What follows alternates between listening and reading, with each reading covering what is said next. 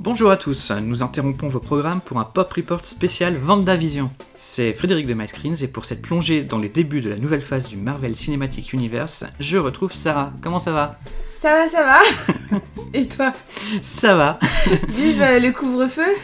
Vive le couvre-feu, bah au moins on avait de quoi s'occuper avec WandaVision. Au moins on attendait le vendredi avec impatience. C'était ça, c'était le déjeuner devant WandaVision le vendredi midi. C'est ça, mais je crois que super. C'est même plus qu'un petit déjeuner. Plus qu'un déjeuner, hein. Je pense que les derniers épisodes, j'attendais plus la pause déj pour la regarder. Tellement accro, ça y est. Bah c'est ça, et puis le risque aussi de se faire spoiler, quoi. Évidemment, il faut pas traîner sur Twitter trop longtemps. Non. La bonne époque de Game of Thrones, quoi. Exactement. Bon alors, sitcom, sorcellerie, mystère et surtout tristesse, on parle tout de suite de WandaVision, c'est parti.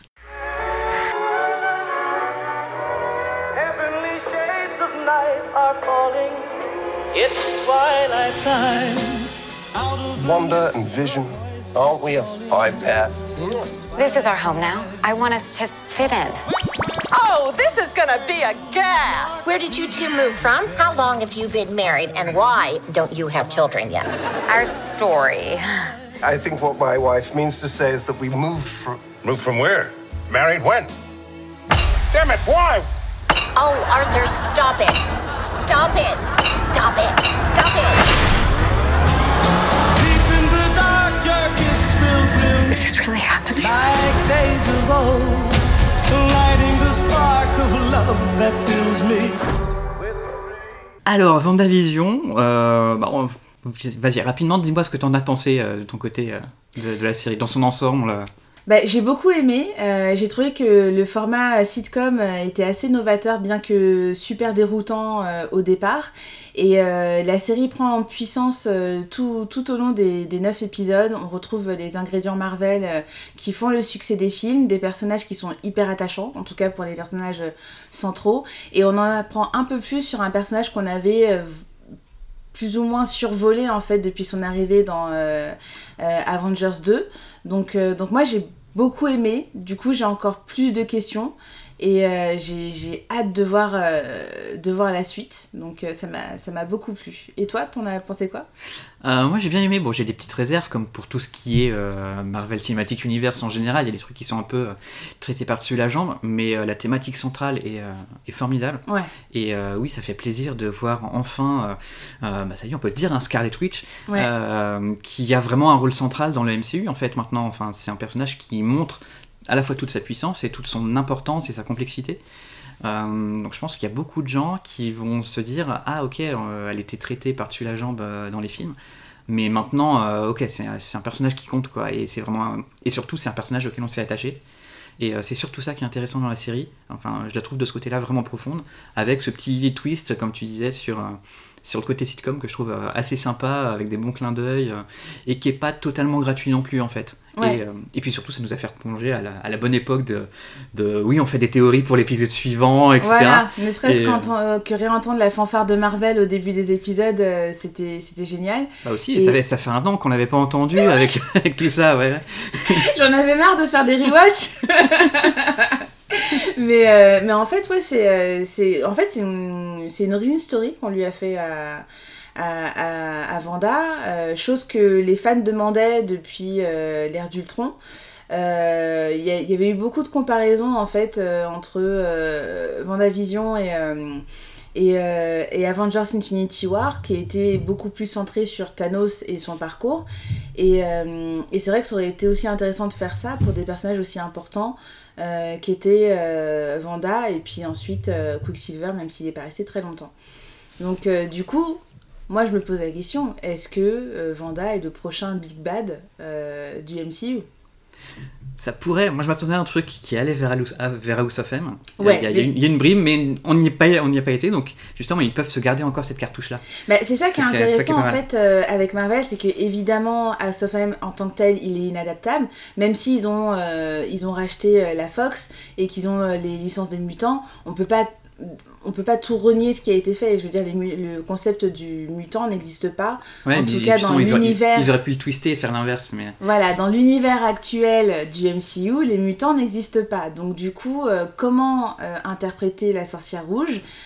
Comment amener en fait l'origine de ses pouvoirs magiques, et puis et comment aussi traiter le fait que c'est une super-héroïne certes, mais qui est très fragile, qui est guidée par ses émotions et qu'elle est beaucoup trop puissante en fait pour son propre bien. Et ce que je trouve intéressant, c'est que avec toutes ces barrières qu'a Marvel Studios sur les adaptations, ils sont obligés d'aller chercher plus loin et d'aller chercher ailleurs en fait pour retrouver. Donc on s'attend à du House of M. Je suis pas sûre qu'on ait vraiment eu du House of M. Moi j'ai toujours l'impression qu'on est un peu avant. Oui, bien sûr. House of M en fait. On est encore dans la construction de la folie de Wanda en fait. On n'y est pas encore complètement. Ouais, on n'est pas. On a commencé seulement à attaquer sa dépression, hein, c'est ça. C'est ça qui l'a mené à House of M.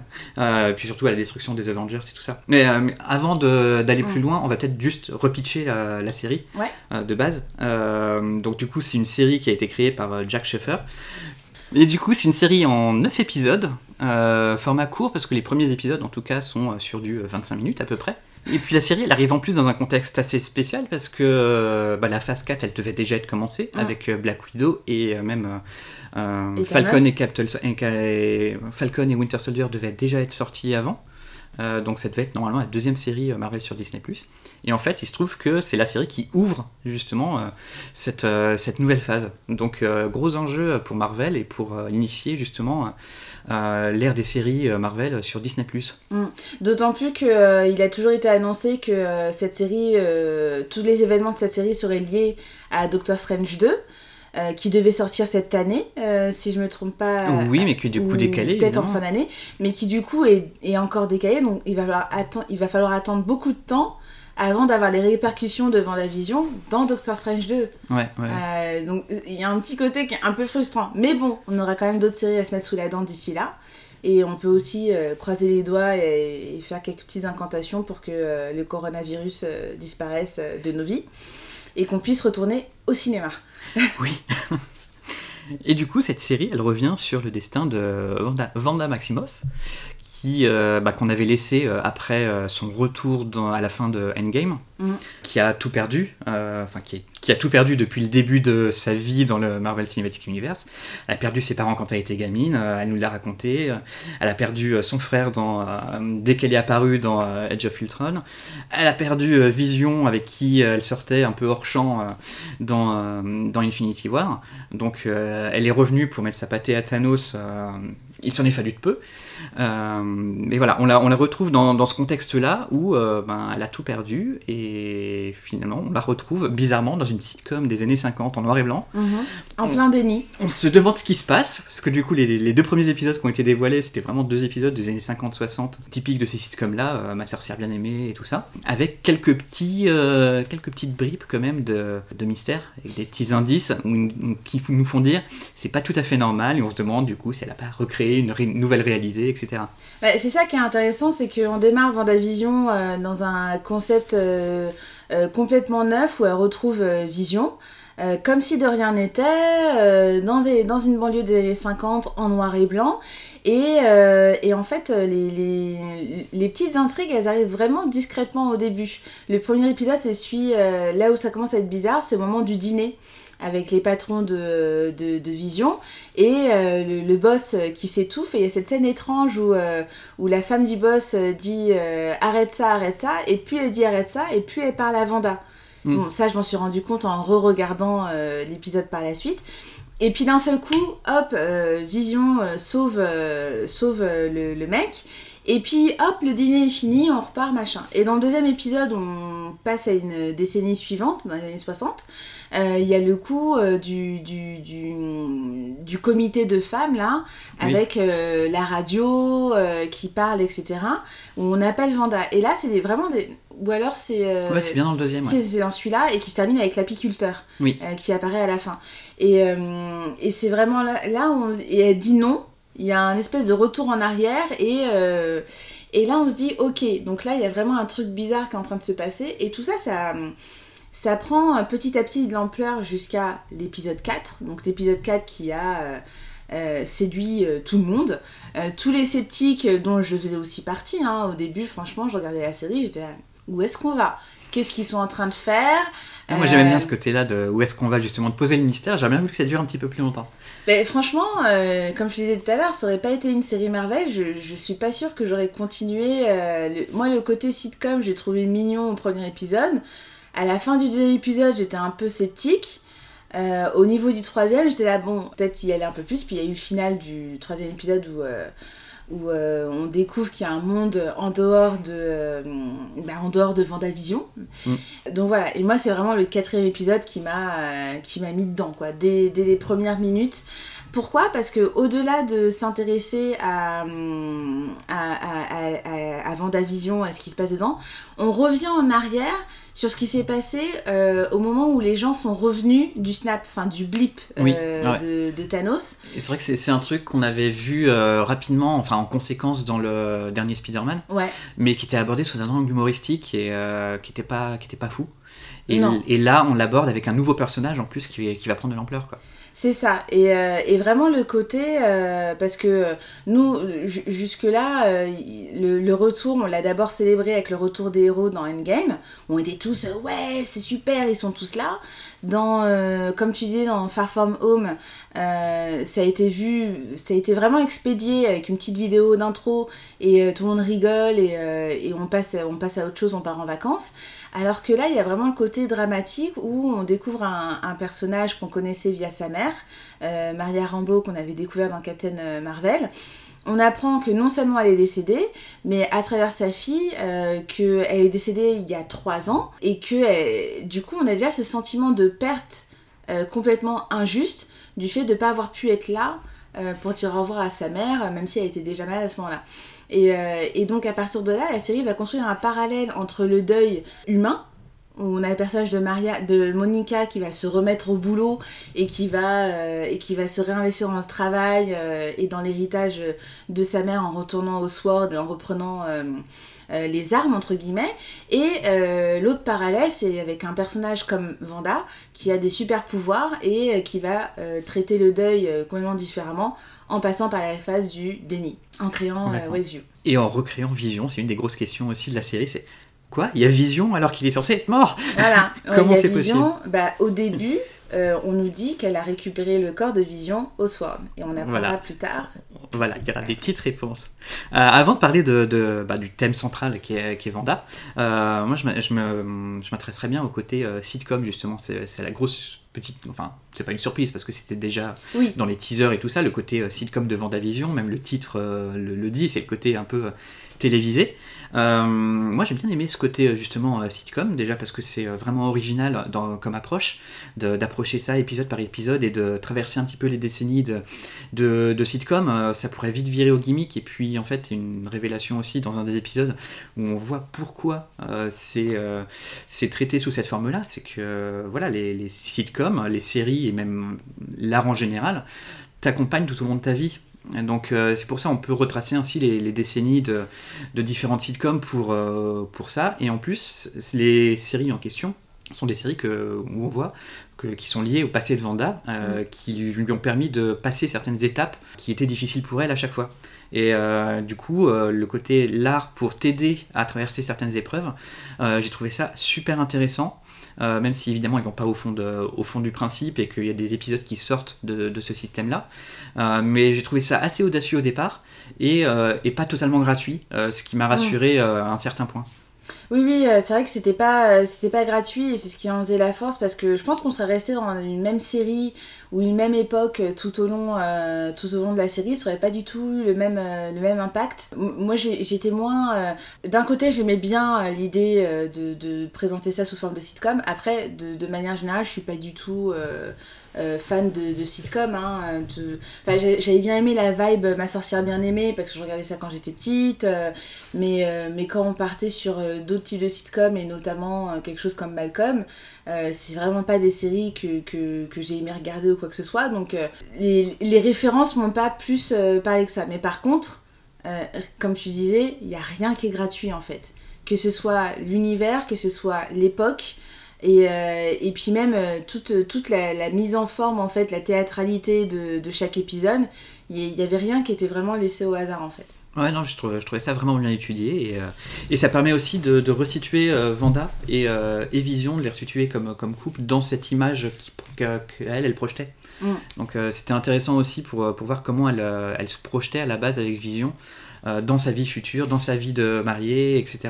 Après, ça a des images fantasmées, hein, parce que les sitcoms, c'est vraiment le fantasme de la famille, peut-être un peu dysfonctionnelle de temps en temps, mais qui reste quand même l'exemple de la famille soudée, aimante, très américaine. Alors ça, c'est là où c'est intéressant, parce qu'elle vient de Sokovie aussi. Voilà, parce qu'elle vient de Sokovie, et que c'est des séries qu'elle regardait là-bas quand elle était petite en famille, et qui, toi, tu parlais de l'art vient t'accompagner tout au long de ta vie.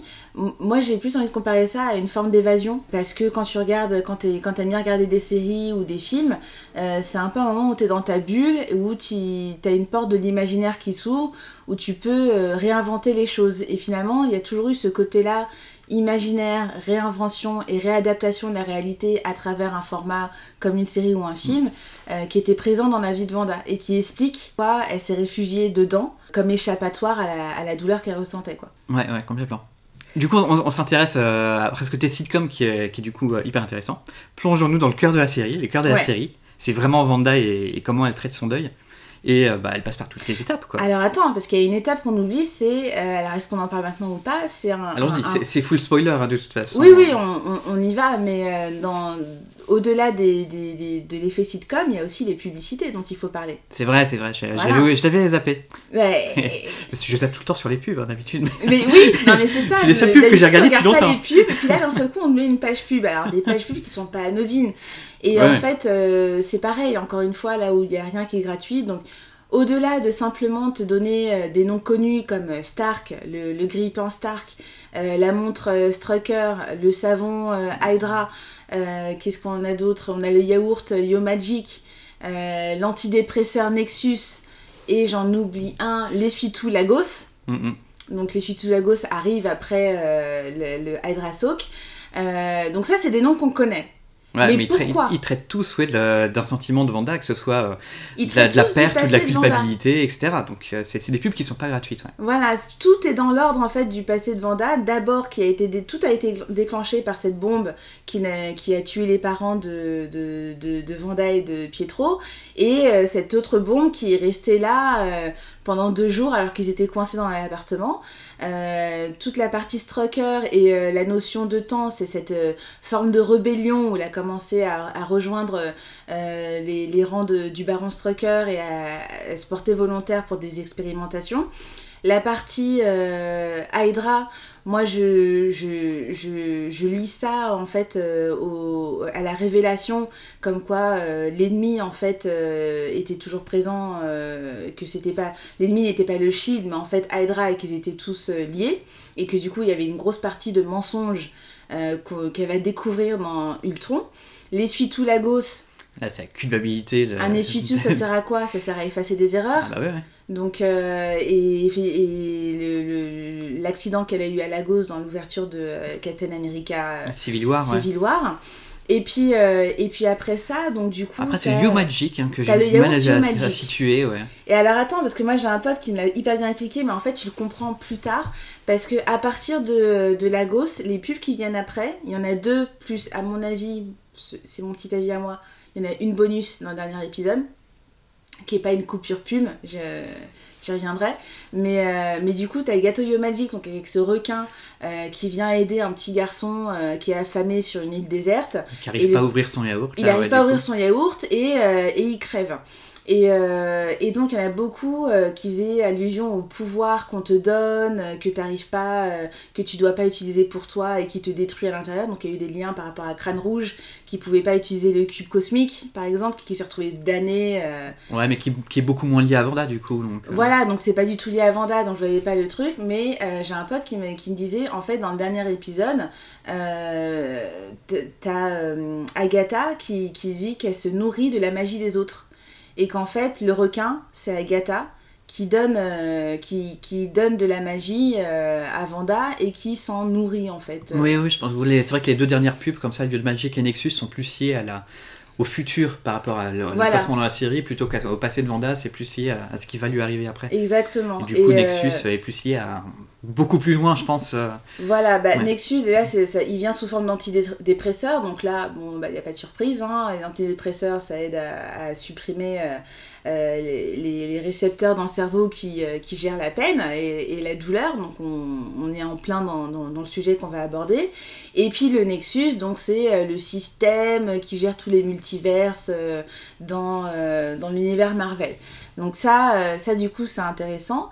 Et le dernier indice qui pour moi était moyen mais un peu caché, dans le dernier épisode, quand Agatha réveille les habitants de Westview et les relâche de l'emprise de Wanda, en fait tout son speech, elle le fait sur le toit d'un immeuble et derrière elle il y a une grosse pub. Oui.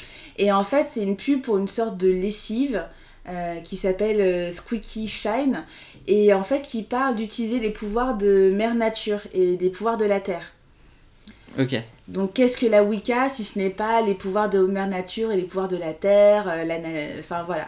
Donc je me suis dit il y a peut-être un sens sur le fait qu'elle soit mise là. C'est vrai que j'ai pas fait gaffe à cette pub là, donc mais effectivement si tu me dis que la pub s'appelle Wicca quelque chose, fois, donc effectivement si la pub c'est Wicca quelque chose, c'est clairement lié à la sorcellerie et au fait que tout ce qui est sorcière se sert des pouvoirs de la Terre, de la nature, etc. Donc voilà. Donc là où on parle beaucoup de magie du chaos, de maléfice, etc. Donc ça c'est intéressant.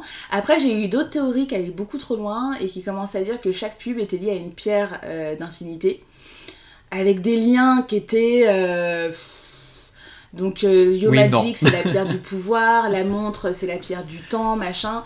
Ouais d'accord, donc l'essuie-tout Lagos, parce qu'elle renverse un truc rouge donc du coup ça signifie l'éther. J'étais là ouais. Je pense que les pierres d'infinité, c'est bon. C'est la saga passé, Infinity, elle est terminée depuis Endgame. Ouais, je pense que là, on va fera vraiment référence passer à autre chose. Pour quelques petits trucs, comme on l'a dans les flashbacks de l'épisode 8, mais ça sera tout, quoi. Voilà, c'est à mon avis, c'est pas le bon chemin. Ce serait vraiment revenir en arrière. Non, et puis en plus, c'est le côté tout le monde a élaboré des théories, etc. On en reparlera tout à l'heure de certaines théories qui ont beaucoup circulé. Mais pour moi, de toute façon, toutes les théories qui circulaient avec des personnages qui allaient apparaître, etc., des super méchants assez mystiques et compagnie, je me dis, avancez vos théories, mais ça nous éloigne du cœur du sujet de la série, qui reste le deuil de Wanda, en fait. Ouais. Et du coup, pour moi, tout ce qui est Mephisto et tout ça n'avait pas lieu d'être de toute façon, et j'aurais été hyper déçu en fait qu'il y soit, contrairement à ceux qui les mettaient en théorie. J'aurais été hyper déçu qu'on s'aventure dans des trucs comme ça, alors que ce qui nous intéresse c'est avant tout le deuil de Wanda, comment elle va surmonter ça et comment elle va enfin devenir la sorcière rouge. Et c'est tout ce parcours là quoi. Justement t'en as pensé quoi du parcours de Wanda du coup? Ouais. J'ai trouvé hyper bien. Enfin, c'est formidablement écrit. Pour moi, c'est l'un des shows, films, séries, qui a été le mieux écrit de tout ce qu'a fait Marvel. C'est subtil quand il le faut. Toutes les étapes du deuil sont super bien traitées. C'est d'une puissance mais hallucinante. T'as des dialogues qui sont dingues et d'une justesse absolue, qui sont ceux qui sont délivrés par Vision dans ce flashback quand Wanda fait sa thérapie de choc à la fin, quand il lui dit qu'est-ce que c'est que le deuil si ce n'est que de l'amour qui refuse de s'éteindre. C'est à la fois poétique et tellement fort. Au niveau de l'écriture, c'est impeccable. Et en plus, mais qu'est-ce qu'elle joue bien. Elizabeth Olsen est formidable, Paul Bettany aussi. Mais Elizabeth Olsen, c'est la cerise sur le gâteau. De toute façon, depuis qu'elle arrive dans le MCU, je dis là, ouais. Et je me souviens toujours de quand elle avait été annoncée dans ce rôle. Je connaissais un journaliste qui l'avait rencontré au Festival du cinéma de Normandie, où il me disait, alors c'est pas quelqu'un qui est hyper fan de Marvel, qui a du mal à admettre quand il y a des trucs qui sont bien, donc, mais qui avait dit qu'apparemment, quand elle parlait de Marvel, elle prenait ça un peu par-dessus la jambe et que concrètement, plutôt elle pourrait partir et mieux ce serait. À chaque fois que je la revois dans un film Marvel, je me dis mais c'était des conneries en fait ce qu'il m'a dit. Je pense que peut-être qu'il y a l'aspect financier et popularité qui aide. Le fait qu'elle soit aussi en second rôle en permanence dans les films, elle est toujours au second plan. Mais toujours est-il que ça reste une bête d'actrice et que au-delà d'un personnage, en fait il y a plusieurs trucs qui sont bien, c'est que c'est un personnage qui est attachant, Scarlet Witch déjà de base. On est forcément dans l'empathie, on sait ce qu'elle a vécu, alors que paradoxalement on l'a à peine vue finalement dans les films. On l'a pas du tout exploré, sa psyché, son histoire d'amour avec Vision, c'était complètement hors champ et on a appris ça dans Infinity War quasiment. Ils ont eu quelques dialogues, des scènes en commun, mais toute son histoire d'amour était complètement hors champ. Donc tout le drame qu'elle a vécu et qui aurait pu être hyper intense dans les films, en fait on est passé à côté, et c'est dans la série du coup qu'ils peuvent enfin avancer tout ça. Et c'est là qu'elle a enfin quelque chose à défendre, et avec Paul Bettany, et l'alchimie entre les deux est parfaite. Et c'est là on voit qu'ils ont quelque chose à défendre et qu'ils sont heureux de le défendre, donc il y a une joie de jouer tout ça qui est ultra communicative. Enfin les premiers épisodes, quand ils s'inscrivent dans ces codes de sitcom et tout ça, enfin ils sont super et on s'y attache tout de suite, ce qui permet après de s'accrocher à eux pour la suite qui est beaucoup plus triste. Et du coup c'est vraiment bien foutu à ce niveau-là, de cette transition de comédie sitcom cliché au pur drame qui va suivre derrière quoi. Mais c'est ça, parce que c'est apporté vraiment tout doucement. Je crois que la première vision choc, c'est quand Wanda a ses enfants et qu'elle a jarté Monica de son univers, et Vision revient en disant elle est passée où Géraldine, et elle se retourne, elle voit Vision mort. Et là c'est un des premiers coups de choc en fait qu'on a, et en fait petit à petit on va aller à chaque fois ça va accrocher plus profondément jusqu'à cet épisode 8 où, comme tu le disais, Wanda va faire le tour va revenir sur son parcours, et moi en fait c'est ce qui m'a beaucoup marqué dans cet épisode, c'est quand elle raconte sa tristesse et qu'elle dit que sa tristesse vient par vagues. Qu'il y a des moments où ça l'écrase, et puis au moment où elle se relève, il y en a une autre qui revient par-dessus, et t'as l'impression que tu vas jamais t'en sortir. Et quiconque a déjà vécu le deuil se dit « Mais oui, en fait, cette métaphore est absolument correcte et juste, parce que c'est exactement ça. » Moi, j'ai vraiment eu des moments où je me suis dit, je vais pleurer. J'étais là, non, ne pleure pas. Mais c'était vraiment... Et puis vraiment, le coup de grâce, c'était à la fin, quand on découvre que Vision avait acheté une maison pour qu'ils puissent vieillir ensemble. Et ça, c'est des trucs qui, en plus, font plaisir à voir, parce que c'est des choses qui ont été explorées dans les comics aussi, où il avait acheté une maison dans le New Jersey, machin. D'ailleurs, elle est très bonne. Cette série de comics de Tom King, elle est super bien. Mais du coup, j'en ai beaucoup entendu parler, parce que je fais partie des gens qui sont partis chercher plein d'infos dessus. Donc, et c'est là aussi que tu découvres qu'il y a des plans qui collent complètement aux planches de comics. Quand elle découvre le corps démembré de Vision, ses retrouvailles avec White Vision et tout ça. Enfin, c'est vraiment des trucs qui collent avec le comics et qui sont vachement bien foutus.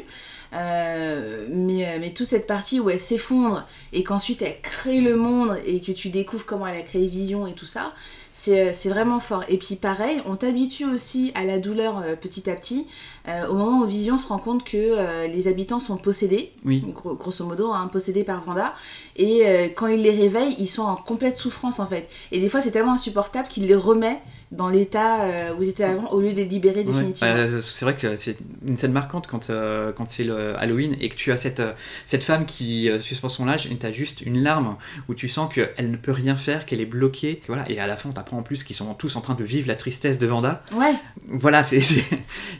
C'est assez fort, et de se dire que elle a mis toute une ville dans son deuil en fait, c'est assez fort. Et c'est là où du coup c'est intéressant, parce qu'en fait finalement, même si tu l'aimes beaucoup machin, tu te rends compte qu'elle a été vachement égoïste dans le traitement de sa peine, et c'est là où je me dis Wanda, ça peut pas être définitivement une gentille, parce que son premier réflexe c'est d'obtenir ce qu'elle veut et de faire du tort aux gens. Dans le dernier épisode, quand tous les gens sont un peu réveillés et s'attroupent autour d'elle, elle jette un sort qui les étrangle. Et tout de suite après, elle regrette, elle dit qu'elle est désolée, elle est libérée, etc. Mais son premier réflexe, en fait, c'est de contraindre les gens qui s'opposent à son...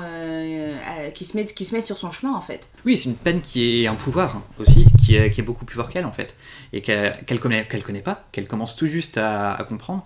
Et ce que j'ai trouvé intéressant aussi, c'est que dans l'intrigue, on ne cherche pas à la dédouaner non plus. Enfin, on n'a pas dit à un moment donné, grande révélation, c'est pas Wanda qui fait tout, elle est manipulée par quelqu'un, etc. Ça, on avait peur de ça. Et non, c'est bien elle qui est à l'origine de toute cette transformation de Westview, c'est elle qui manipule les gens, c'est elle qui s'occupe de tout là-dedans. Mais on comprend pourquoi, sa peine, son deuil. Mais voilà, elle n'est pas manipulée. Et la méchante, finalement, qui apparaît, qui est Agatha Harkness, où on se dit, pendant longtemps, qu'est-ce qu'elle fait ? Est-ce que, justement, elle ne ferait pas au service de Mephisto, etc. En fait, non, cette personne-là va profiter de cette peine. Et elle va la guider aussi, mine de rien. Elle lui permet de faire sa thérapie.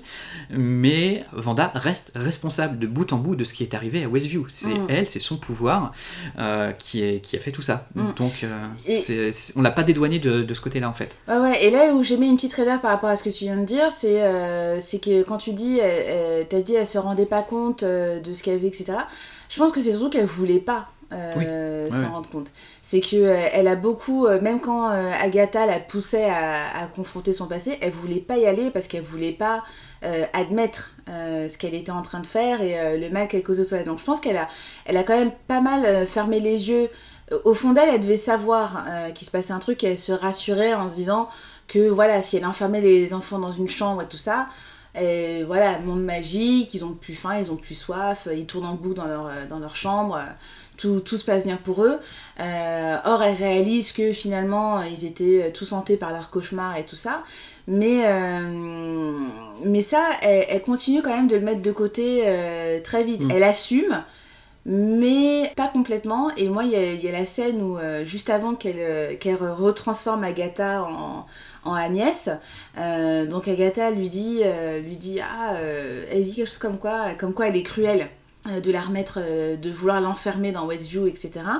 Et Wanda répond par un sourire. Et moi, je pense que plus Wanda deviendra la sorcière rouge, et plus elle perdra en fait le peu d'humanité qui lui reste, ou la notion de bien et de mal et tout ça. Ouais. Voilà, c'est parce que faut pas oublier que dans les comics, à la base, Wanda c'était quelqu'un de méchant, qui du coup devient un peu gentil, puis après qui pète les plombs parce que Vision meurt et ses enfants disparaissent. Bon, là on l'a vue méchante un petit peu, tu vois, parce qu'elle avait perdu ses parents. Là il y a eu les parents, il y a eu le frère, il y a eu le mec et les enfants. Non, ça fait beaucoup, hein, quand même. On a le droit de s'attendre à plus, quand même. Voilà, donc je pense qu'il va y avoir beaucoup d'enjeux autour de Wanda prochainement dans le MCU. Mais en tout cas, ça y est, là, le mot est enfin lâché, Scarlet Witch. Donc ça y est, c'est enfin la sorcière rouge. Et enfin, on voit toute la puissance qu'elle peut avoir. En tout cas, c'est révélé, on sait d'où ça vient. Elle a son nom d'origine, même si ce n'est pas vraiment une. Sans aborder le côté mutant, on reste proche des origines de Scarlet Witch. Ouais, mais mine de rien, c'est peut-être abordé, parce que dans un des flashbacks, justement, sur la pierre de l'esprit, c'est Agatha qui dit que... Est-ce que justement cette pierre de l'esprit n'a pas activé ou amplifié le pouvoir qu'elle avait déjà ? Sous-entendu que même la bombe, quand elle était môme, c'est peut-être elle qui a manipulé les probabilités pour qu'elle n'explose pas. Donc il se pourrait qu'il y ait ce petit côté mutant qui soit en sourdine pour l'instant, mais qui soit un peu latent. Alors moi je dirais pas forcément mutant, mais aujourd'hui dans le monde dans lequel on vit, il y a des gens qui se considèrent comme des sorciers. Tu vois, qui font des rituels, des shabbats, et tout, du sabbat, ou enfin bon, bref, t'as compris, qui font des rituels magiques, etc. Il y a l'épisode d'Halloween où elle revêt le costume d'Halloween de Scarlet Witch en disant qu'elle est habillée comme une diseuse de bonne aventure sokovienne. Donc il y a cette notion que dans la réalité, il y a aussi des gens qui font un peu de la magie, mais de manière comme tu peux en trouver partout quand tu cherches une annonce de voyante ou de médium, ou un truc comme ça.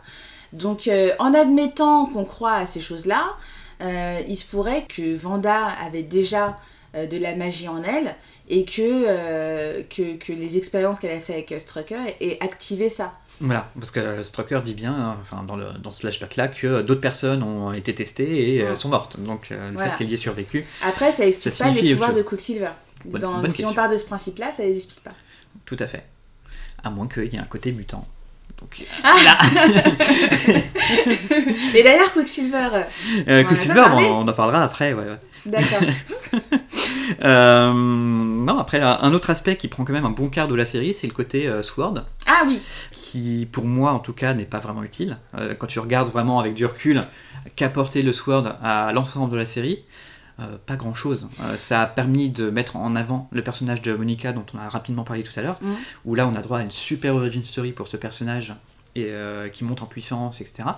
On a droit à une scène ultra glauque dans le flashback avec Vision démembrée. J'ai trouvé que c'était la scène la plus choquante que j'ai jamais vue chez Marvel. Ah ouais. Ah ouais. La façon dont elle était mise en scène et tout ça, enfin, c'est quand même quelqu'un qu'on a démembré, quoi. Et on te montre par gros plan, voilà, son bras qui a été arraché, machin et tout. Ah, et j'étais pas choqué parce que j'ai vu des choses bien pires dans les films. Voilà, j'ai l'habitude des films d'horreur et tout ça, mais dans l'univers Marvel, j'étais très surpris qu'on montre des images comme ça, de cette façon-là, en fait. Ah ouais. Ça m'a, alors que ça m'a assez choqué. Pour moi, c'est comme il est très lié à Ultron et que j'ai toujours eu le côté un peu synthétique en tête. Bah pour moi, c'est comme une armure d'Iron Man qui est démembrée, quoi. Alors tu vois, pour moi, ça y est, Vision était déjà un être humain, c'est quelqu'un qui est pensant et tout ça, donc ça m'a fait quelque chose de le voir comme ça. Ouais. Du coup, j'ai vraiment senti l'horreur que je devais ressentir à ce moment-là.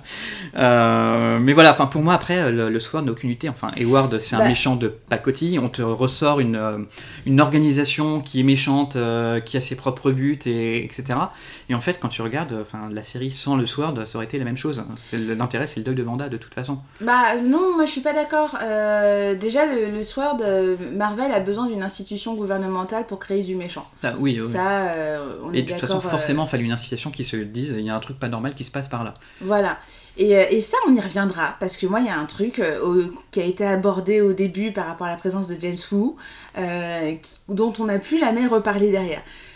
Mais en fait, pour moi, le SWORD, il a plusieurs intérêts, parce que en fait, son intérêt, il n'est pas que d'apparaître dans WandaVision, mais de parler, de préparer le terrain pour Captain Marvel 2. Oui, parce qu'à la base, le SWORD, c'est pas les trucs magiques qui l'intéressent, c'est vraiment la menace, les menaces de l'espace. Alors, menace extraterrestre, ça c'est intéressant, parce que dans les comics, c'est de l'observation et de la recueil de data sur les vies extraterrestres. Donc c'est quelque chose qui est plutôt pacifiste, comme une agence qui regarde ce qui se passe un peu dans les pays à l'étranger, quoi, tu vois. Sauf que là, c'est en dehors de la planète.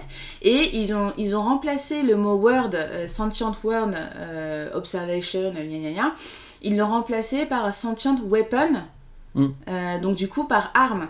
Et ça fait sens parce que déjà, le shield avait été, la traduction du shield avait été transformée dans le premier Iron Man, et c'était toujours la même chose. Et ça fait aussi sens parce qu'on est quand même dans un monde où on s'est rendu compte que tous les extraterrestres, c'est pas forcément des beaux gosses comme Thor, c'est aussi des créatures comme Thanos qui veulent détruire l'univers. Donc du coup, il faut s'armer et préparer des ripostes et être prêt à la riposte si nécessaire. Donc le côté pacifiste du SWORD a été transformé en quelque chose de plus préventif. Et puis pour le coup, ça correspond bien à sa signification qui est l'épée, hein. Donc c'est beaucoup plus... c'est beaucoup les gardiens de la planète. C'est beaucoup plus offensif. Quoi. Exactement. Non, et puis ça correspond du coup, ça donne ce but-là à Vision aussi, de faire ce White Vision qui est une nouvelle arme. Mais après, dans l'épisode 4, il y a quand même pas mal de choses qui sont sous-entendues au cours de la conversation entre Hayward et Monica Rambeau quand ils se retrouvent. Parce que déjà, tu découvres que Maria avait été directrice du SWORD avant d'être décédée, qu'ils allaient souvent faire des opérations dans l'espace, mais que puisque Monica avait été blippée, du coup, elle était assignée sur Terre. Donc, du coup, t'apprends que, ok, ils font des missions dans l'espace, ils ont l'habitude d'y aller. Tu penses à Nick Fury qui est dans l'espace avec les Skrulls à la fin de Far From Home. Donc, du coup, ok, qu'est-ce qu'ils sont en train de faire? Qu'est-ce qu'ils ont mis en place dans l'espace? Et en même temps, à chaque fois que Hayward essaie d'aborder le sujet Captain Marvel, on sent Monica qui se crispe un petit peu. Il y a un espèce de non-dit, genre elle a pas envie d'en parler, quoi. C'est alors, est-ce que Captain Marvel est toujours en vie à ce moment-là? C'est surtout que Captain Marvel s'est barré, elle est pas revenue. Et aussi, un peu plus tard, quand du coup il y a Darcy qui revient, James Woo, etc. Donc plus tard, on sait que Monica Rambeau est passée une fois, deux fois dans le champ de force de Westview. Et que ça a altéré ses cellules. Et donc dans la série on nous dit que c'est le fait qu'elle soit passée deux fois et puis ensuite une troisième fois dans le champ de force qui fait qu'elle se transforme en la future photon ou pulsar, je sais pas comment on va l'appeler en définitive, mais il y a quand même un doute sur le fait que son corps n'ait pas déjà été altéré par rapport à des voyages qu'elle a fait dans l'espace. Ouais, parce que sinon tout le monde pourrait le faire et puis se retrouver avec des pouvoirs. Voilà, et on sait que les gens n'arrivent pas facilement à entrer dans cette espèce de bulle. Il y a le soldat qui est devenu apiculteur, bon, lui, et pourtant il n'était pas invité, contrairement à ceux qui ont été transformés en clown. Ouais, mais il est passé par en dessous, c'est peut-être pour ça. On sait pas. Voilà. Et même le gros véhicule qui était censé être conçu pour ça n'a pas réussi, quoi. Donc, voilà, non mais tu vois, donc est-ce que c'est parce qu'ils étaient humains et que là c'était une machine ? On sait pas, quoique, il y a bien un drone qui avait réussi à passer, donc voilà, il y a plein de... En fait, le SWORD, il va mettre en place plein de petites bases qui, à mon avis, seront explorées par la suite. Et ce qui était un peu aussi intéressant dans l'épisode 8, c'est que tu te rends compte que Hayward avait peut-être donné l'idée à Wanda de créer Westview. Parce qu'à un moment donné, il fait une sorte de lapsus qui, à mon avis, n'en est pas vraiment un. Quand il lui montre le corps, etc., il lui dit « mais il n'y a que vous, on ne peut pas vous le donner pour que vous puissiez lui redonner vie, enfin pardon, le remettre en ligne ».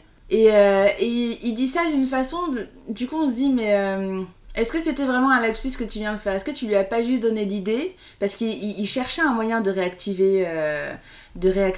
Vision, et il n'y arrivait pas. Et c'est seulement en récupérant le drone qui était encore chargé de l'énergie, de la Wanda, magie de Wanda, qu'ils réussissent à l'activer.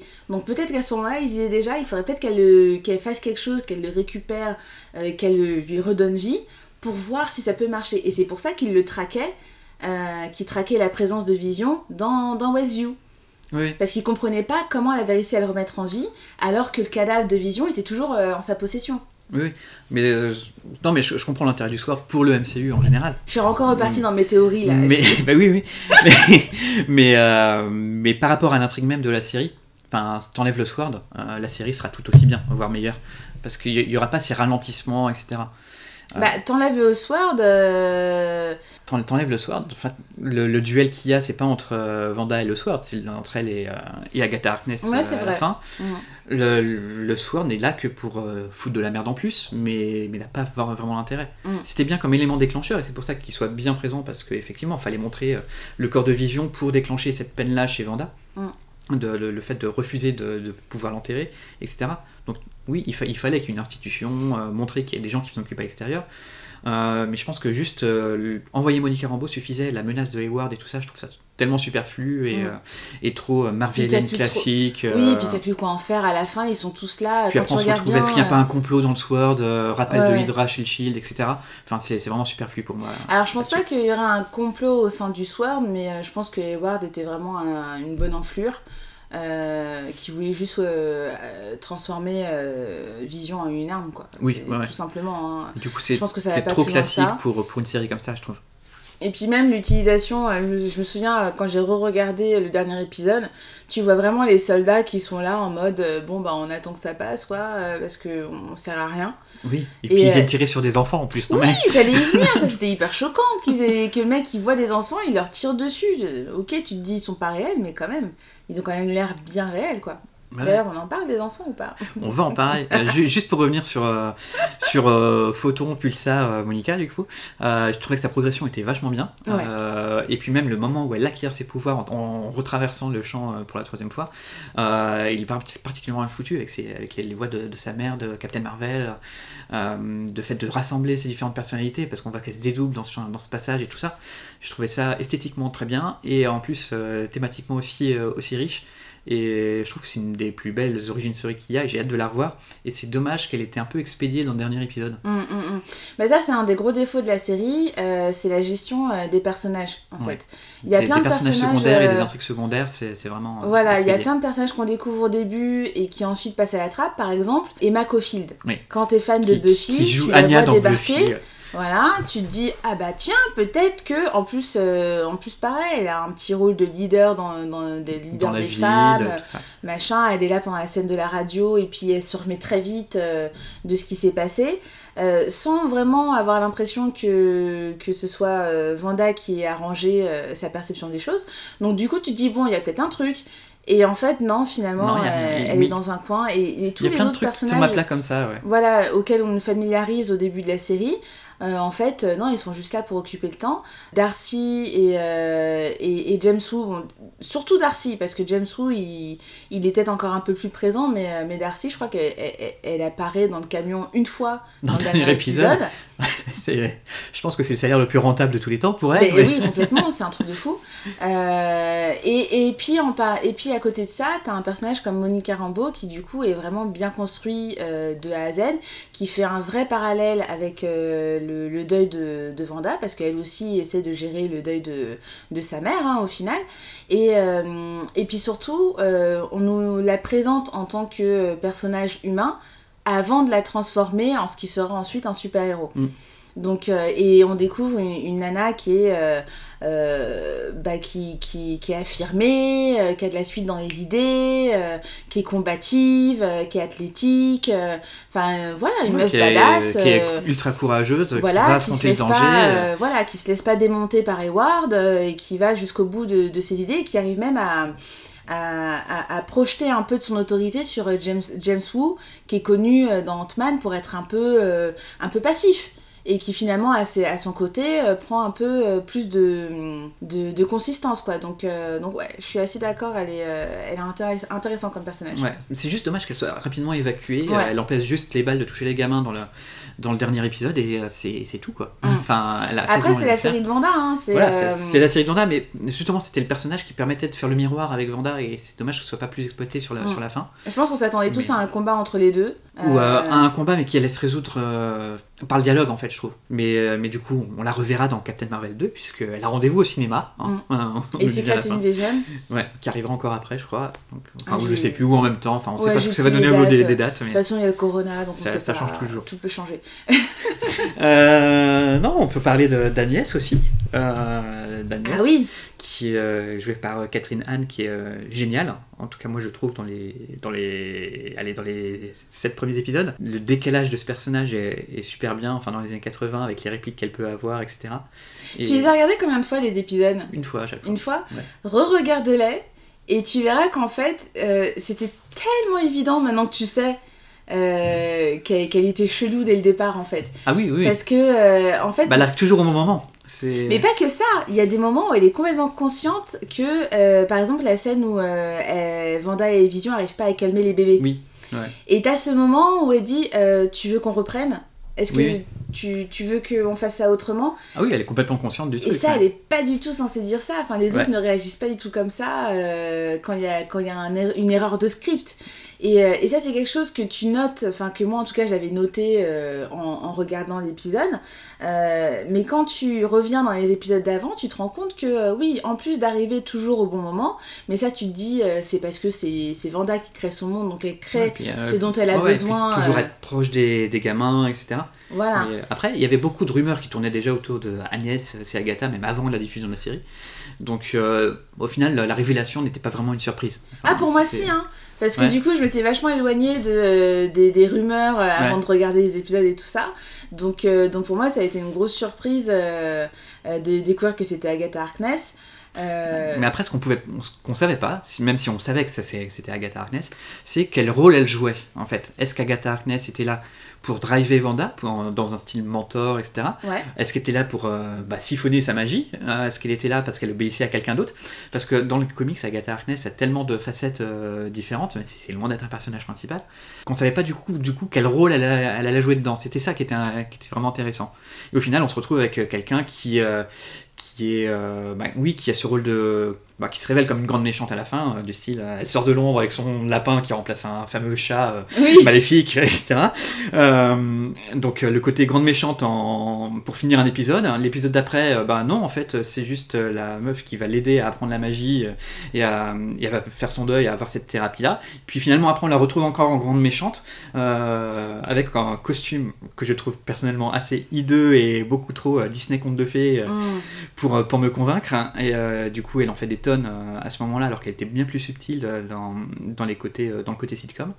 Donc pour moi, c'est un personnage qui est hyper intéressant au début, mais qui finalement n'est pas tant que ça au final. Et du coup, son combat à la fin contre Wanda, je trouve moyen, quoi. C'est pas pour moi, c'est pas ouf. Non, mais c'est une actrice là, que j'avais vue dans des seconds rôles tout le temps. J'ai pas regardé la série Miss Fletcher où elle tient le premier rôle du coup. Est-ce que tu savais que c'était elle qui faisait la voix du Docteur Octopus dans... Ouais, je l'avais vu après ça du coup. Ouais. Ah, j'ai vu ça, je me suis dit, ah bon. Il y a des entrées partout, tout est connecté. mais déjà, effectivement, en fait, c'est marrant parce que dans les sitcoms, généralement, j'aime pas le personnage intrusif qui squatte dans la famille. Tu sais, comme Steve Urkel et des trucs comme ça, le voisin qui vient tout le temps. Généralement, je trouve ces personnages-là rédhibitoires. Et peut-être parce que c'était une série Marvel et que c'était WandaVision et machin, du coup, je l'ai un peu mieux accepté, mais je l'ai trouvé intéressant dès le départ. Parce qu'elle avait ce côté où elle drivait un peu Wanda dans ce monde, celle qui lui présentait les femmes de la ville, etc. Donc voilà, tu finis par t'y attacher un petit peu, mine de rien, et accepter son côté un peu foufou. Moi, la révélation, ça a été une surprise. J'ai beaucoup aimé la chanson. Oui, ouais. Sa chanson de présentation et puis tous les flashbacks. Et elle a tué Sparky, c'est impardonnable. Elle a tué le chien. Oh, ça, c'était... Ouais. Et puis même après, ce que tu dis, le fait qu'un coup, elle siphonnait la magie... En fait, elle avait besoin de savoir d'où venait la magie de Wanda, parce qu'elle pensait que c'était une vraie magicienne, entre guillemets, qui avait acquis ses pouvoirs de manière... en étudiant et tout ça. Et je pense qu'elle avait besoin de savoir d'où il venait, avant de pouvoir s'en emparer. Oui. D'où l'épisode thérapeutique, tout ça. Après, je te rejoins, dans le dernier épisode, elle a vraiment un look un peu... Je pense qu'elle aurait eu plus sa place avec ce look-là dans Once Upon a Time que dans une série Marvel. Mais ça m'a pas dérangée. En fait, je pense qu'à la fin des derniers épisodes, j'étais tellement happée et avide de savoir ce qui allait se passer qu'il y a plein de choses qui... Ouais. Même la révélation autour de Quicksilver, tout ça, j'ai fait « Ah bon, c'est pas grave.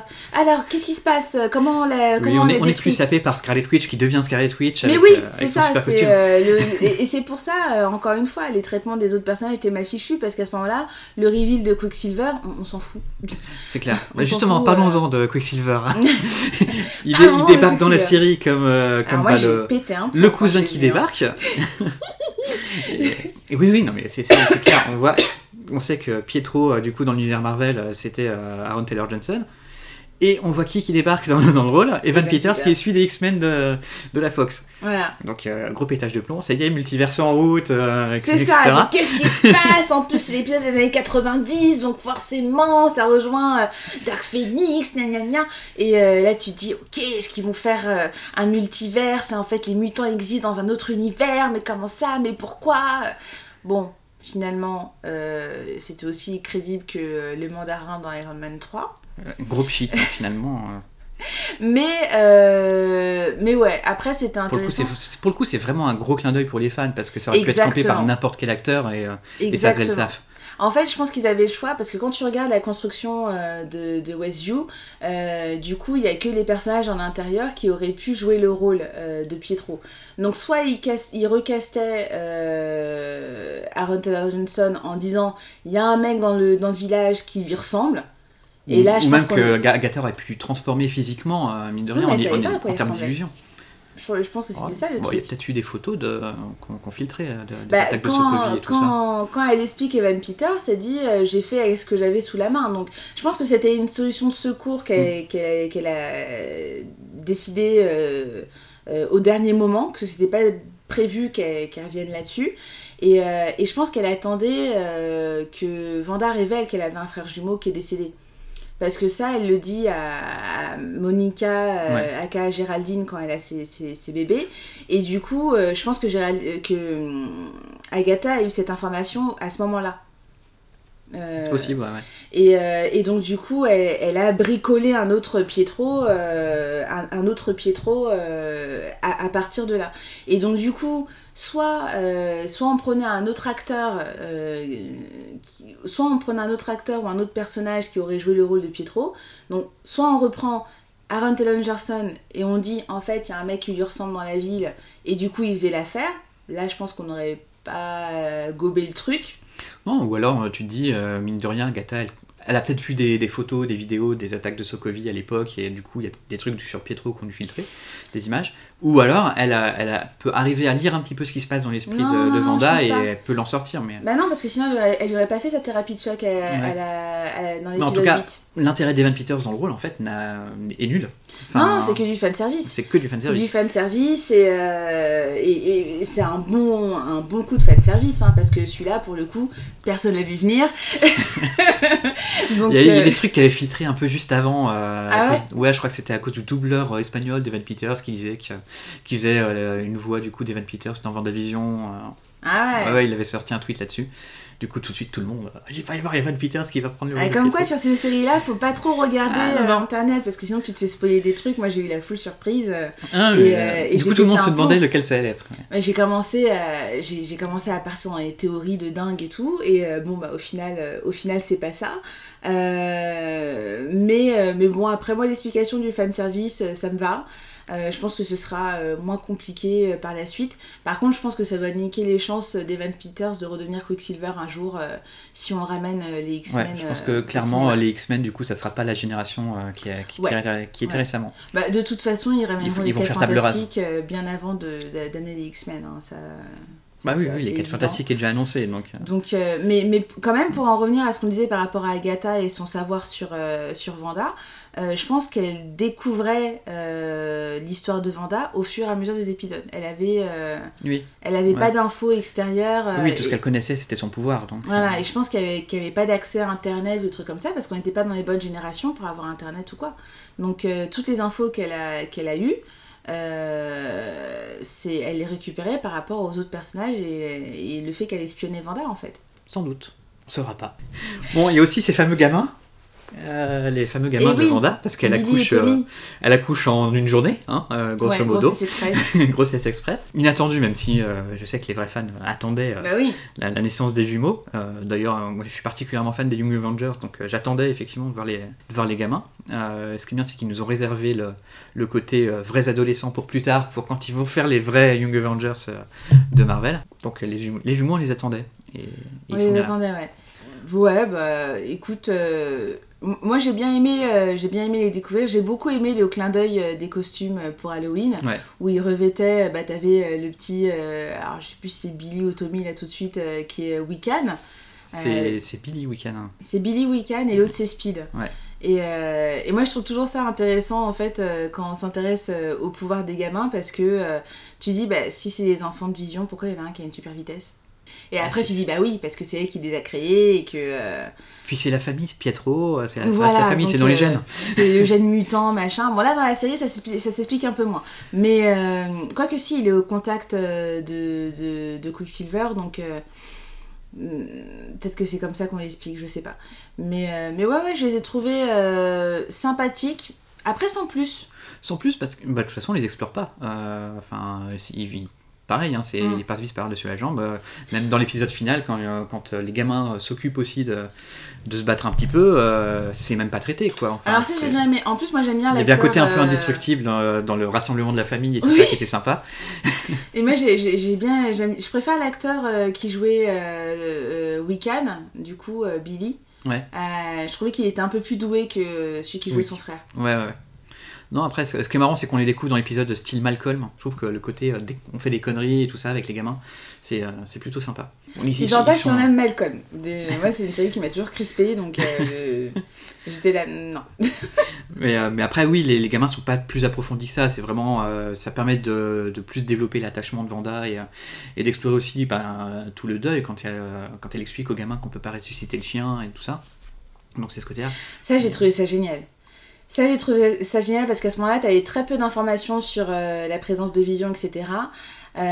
Et du coup, quand elle explique aux gamins que quand les gens sont morts, on peut pas les faire revenir, là, du coup, je m'étais dit, mais toi, t'as fait revenir Vision ? Et ça, c'est un truc qui aurait dû mettre la puce à l'oreille sur qui est vraiment Vision, mais bon, on n'avait pas l'info, donc on avait juste l'info d'Hayward, comme quoi elle avait récupéré le corps, et en fait, c'était un gros mytho, quoi.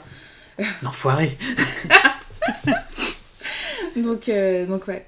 Donc ouais, assez déçu par les gamins, mais je pense qu'on les reverra prochainement. J'espère qu'elle va pouvoir les sauver. Mais en tout cas, on les entend. On les entend à la toute fin. La théorie autour de Mephisto n'est pas complètement morte. Mais après, c'est comme ce qu'on disait tout à l'heure. On attend tous tellement Mephisto qu'ils vont nous faire comme pour Civil War, où tu penses que c'est Strucker le gros méchant. Et en fait, ils vont l'évincer en 2 secondes au début du film, et après, ils vont partir sur autre chose. Donc, dans Doctor Strange 2. Ouais. Donc, Wait and see. Et puis, du coup, il y avait White Vision aussi, qui était l'autre star qui avait teasé Paul Bettany. C'était marrant, ça il s'est bien foutu de la gueule des fans, mais moi j'ai trouvé ça drôle du coup. C'était quoi ? Ben, il y a Paul Bettany qui avait dit à un moment donné non mais vous verrez, il y a encore une super guest star avec qui j'ai toujours rêvé de tourner et tout ça. Et en fait, ben, c'était lui-même. Donc, tout le monde disait oh, va y avoir Al Pacino qui va jouer Mephisto. Ben, ah ouais. Non, c'était juste qu'il allait jouer face à lui-même, donc c'était marrant. Donc il y a White Vision qui apparaît, qui est lié du coup à l'intrigue de Vision Quest dans les comics. Mais pareil, voilà, il y a Vision qui est teasée dans l'avant-dernier épisode, qu'on voit dans le dernier. C'est l'affaire de 5 minutes et c'est vite évacué finalement. Bah oui et non, hein, parce que t'as quand même la question de qui est vraiment Vision que j'ai trouvé intéressant. Alors ça tombe un peu comme un cheveu sur la soupe, la discussion autour du bateau de Thésée. On se bat et puis, au fait, tu connais l'histoire du bateau de Thésée? Si tu remplaces les planches du bateau, est-ce que c'est toujours le bateau de Thésée? Ah oui, mais si tu les nettoies en fait et que tu les remets en place, est-ce que c'est toujours le bateau de Thésée? Vous n'étiez pas censé vous battre. Mais du coup, tout ça pour nous teaser en fait qu'au final. C'est parce que du coup, tu dis on apprend des concepts philosophiques, parce que du coup, c'est un vrai concept philosophique, le bateau de Thésée.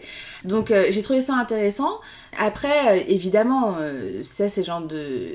Il y a tellement peu de temps d'écran entre Vision et White Vision que forcément tu complètes par ce que tu peux trouver comme information, et donc tu découvres qu'effectivement White Vision existe aussi dans les comics, machin, gna. Donc... Mais c'est surtout que ça laisse une porte ouverte à oui, il y a Vision qu'on pourra revoir plus tard, hein. C'est surtout ça. Voilà, c'est ça. Et puis surtout, en fait, moi dans tout le parcours, en fait, tous les épisodes, je les ai regardés, j'ai récupéré des infos, tous les trucs qui m'intriguaient, et à chaque fois que je découvrais un truc sur un personnage ou un détail ou un easter egg, ça me rapportait toujours à des événements qui se sont passés avant House of M, voire même avant Disassemble en fait. Donc du coup... non, il se réserve Disassemble pour plus tard. Hein. Voilà, donc du coup je me dis mais en fait la folie de Wanda, on n'y est pas encore du tout. Et il y a encore un bon pétage de plomb à venir. Donc c'est pour ça, je reviens à mon interrogation, est-ce que ce sera elle la future méchante en mode un peu Dark Phoenix, mais beaucoup mieux fichu quoi, que ce que la Fox a pu faire. Bah, ça pourrait pas être pire, ça c'est sûr. Hein. Parce qu'il y a un gros parallèle, je sais pas si t'as remarqué, entre Dark Phoenix et même Dark Willow, parce que je sais que t'es fan de Buffy, donc... Évidemment. Tout est connecté. D'autant plus avec Dark Willow, avec le côté sorcellerie. Hein. Mais oui, non mais voilà, et le livre où elle inspire un peu les pouvoirs et tout ça, non mais... Parce que c'est aussi le principe du Darko, le livre des damnés, qui a un grimoire magique et qui aussi donne des pouvoirs au contact du bouquin, quant à l'original, qui te donne des pouvoirs aussi... On va retrouver le Darkhold dans Doctor Strange 2, hein, du coup. Tu connaissais, toi, déjà, le Darkhold et la magie du chaos ? Non, parce que j'ai pas trop exploré ce qu'il y a autour de Wanda, dans les Vengeurs, ou de Vision aussi, à part la série Vision de Tom King. Wanda, oui, j'ai l'image qu'il y avait dans la série, mais après, j'ai pas lu tout ce qui était Vengeurs de la côte ouest et tout ça. Ouais. Donc, non, c'est vraiment à partir de Disassembled, où là, j'ai vraiment eu l'historique et tout ça. Ouais. Du coup, sinon, c'est marrant parce que du coup, on parlait tout à l'heure de théories et tout ça. Et en fait, la plupart des théories que les gens avançaient, évidemment, n'ont pas eu lieu. Enfin, tout le monde avançait sur Ralph, le mari de Agnès qu'on voit jamais, si ça se trouve, c'est Mephisto, pourquoi pas le lapin, etc. Ben non, les gars.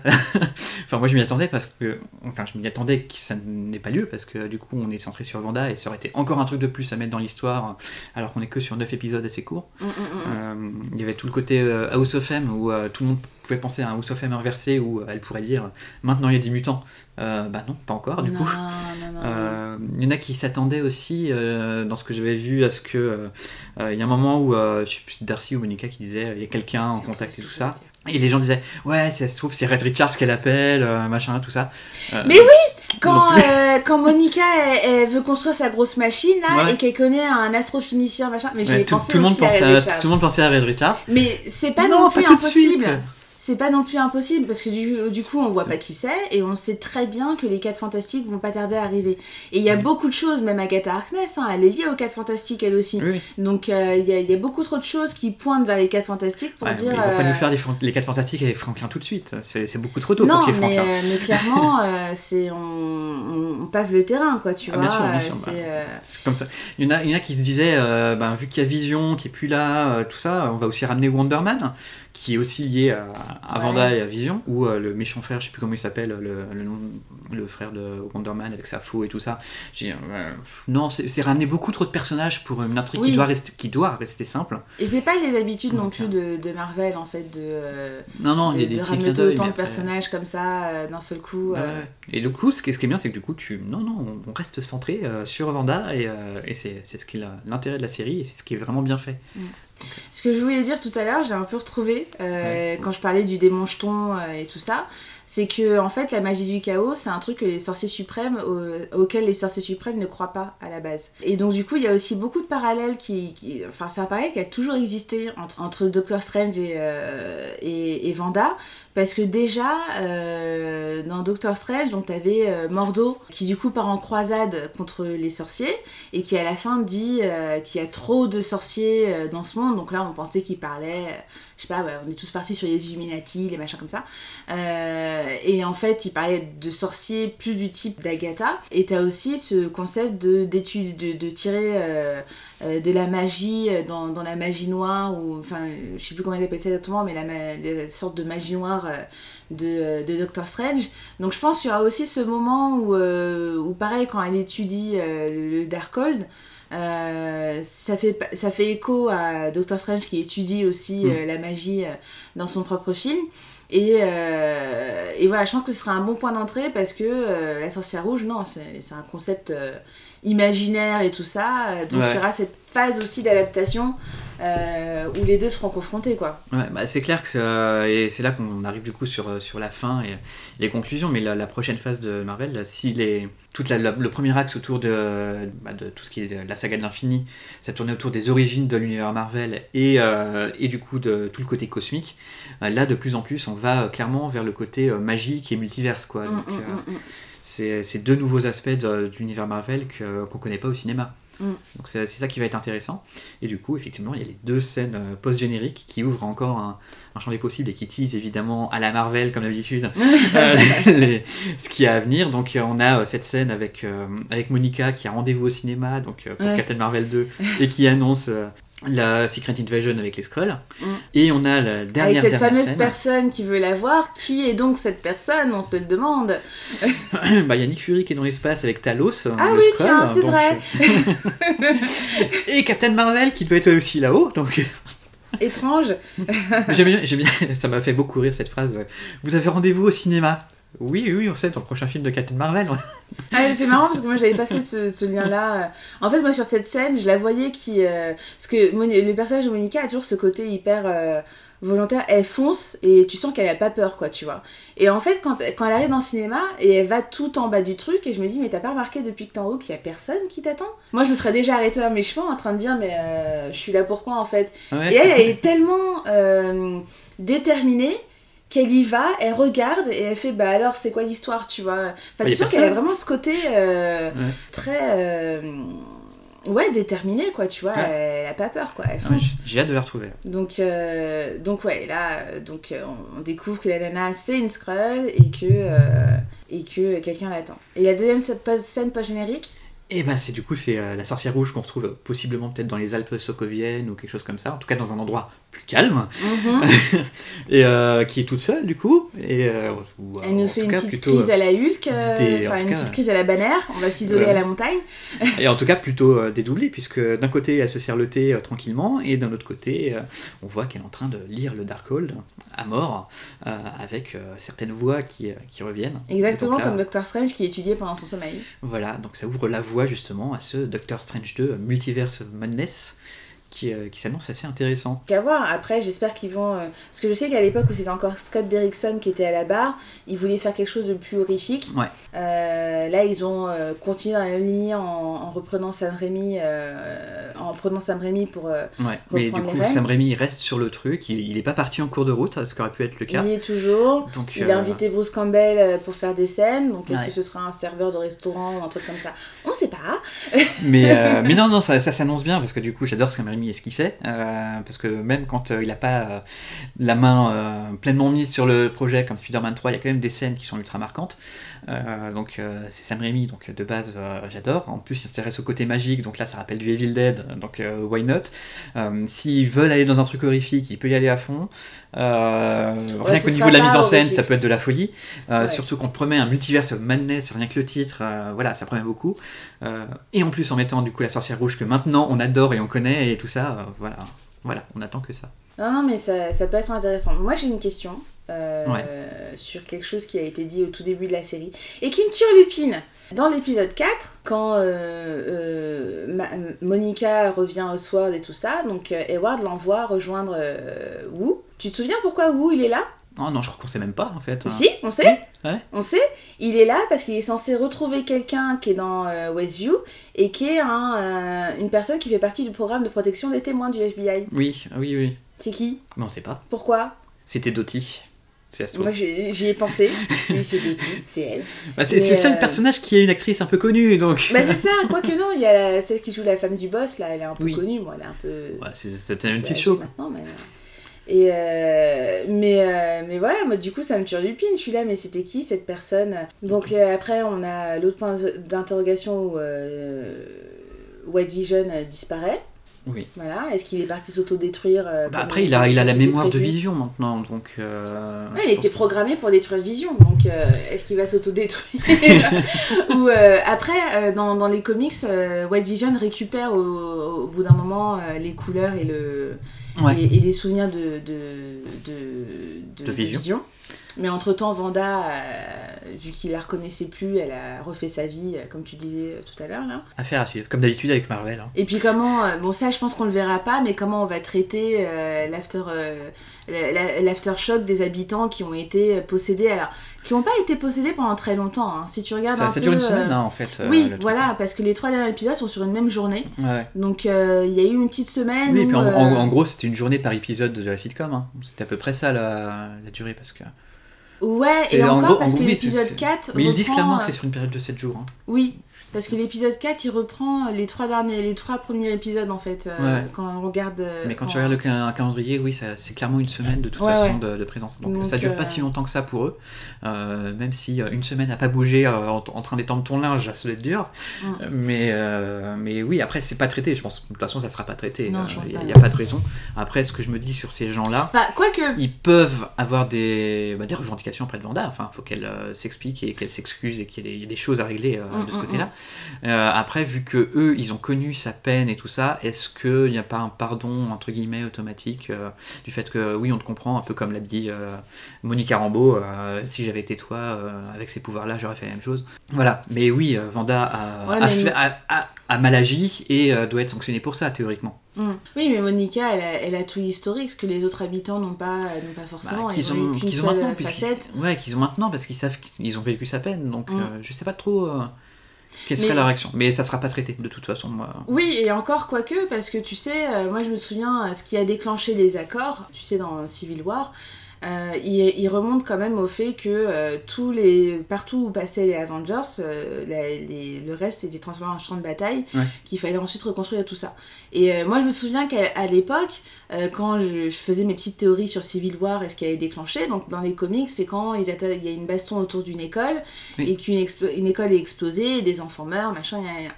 Et je me disais, ça se trouve, ils vont prendre New York, qui a été dévastée, et, qui est reconstruit par la magie du cinéma, la Sokovie, et puis ensuite Lagos.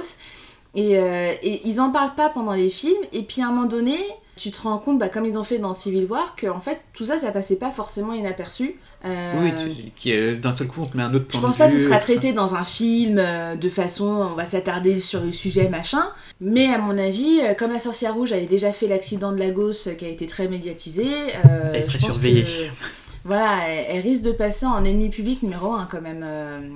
Un peu comme Hulk l'a été aussi. Hein, ouais, puis à voir aussi ce qui se passe dans Doctor Strange, du coup, comment elle va être traitée. Elle peut très bien être la grande méchante du film. Hein. Ouais. Ou de la phase 4. Je rêve totalement. Bon, ça sera pour la phase 5. Bon, bah, je crois qu'on a déjà beaucoup parlé, plus que ce qu'on pensait, hein, de WandaVision. Ouais, carrément. Mais c'est vrai qu'il y avait beaucoup de choses à dire finalement sur cette série avec des courts épisodes. Mais oui, en fait, c'est en tout cas c'est une série qui a pas déçu. Hein. Franchement, je savais vraiment pas à quoi m'attendre. J'avais juste hâte de retrouver Elisabeth Olsen dans une série parce que j'aime beaucoup cette actrice. Mais j'y suis vraiment allée en toute innocence et je suis vraiment pas déçue. Ouais. Excellente surprise, ouais. À la fois pour l'écriture, le côté mystère, le jeu, etc.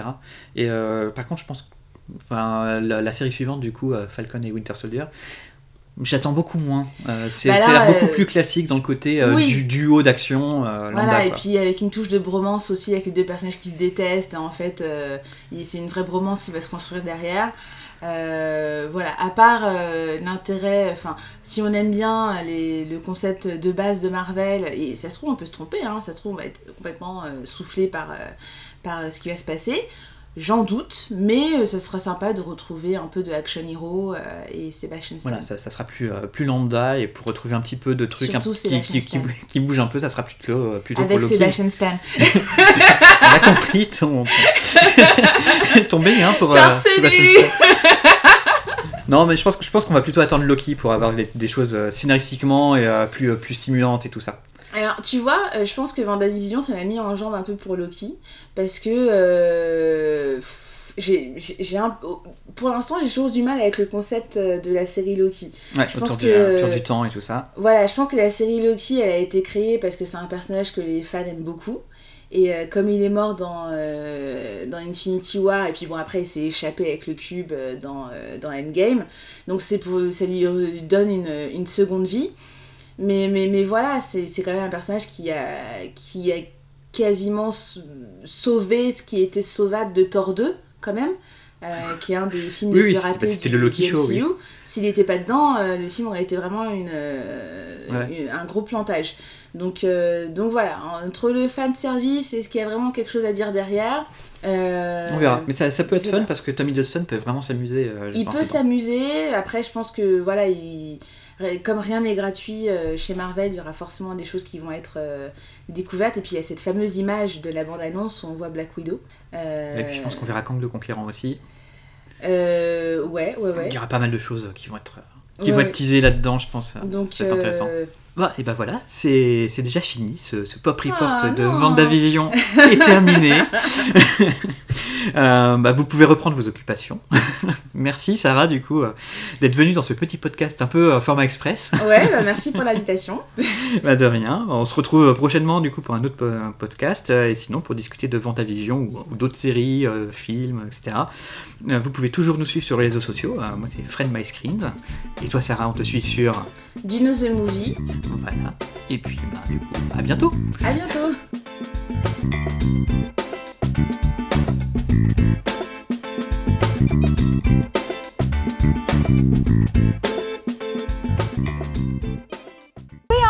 Usual couple, you know. Oh, I don't think that was ever in question.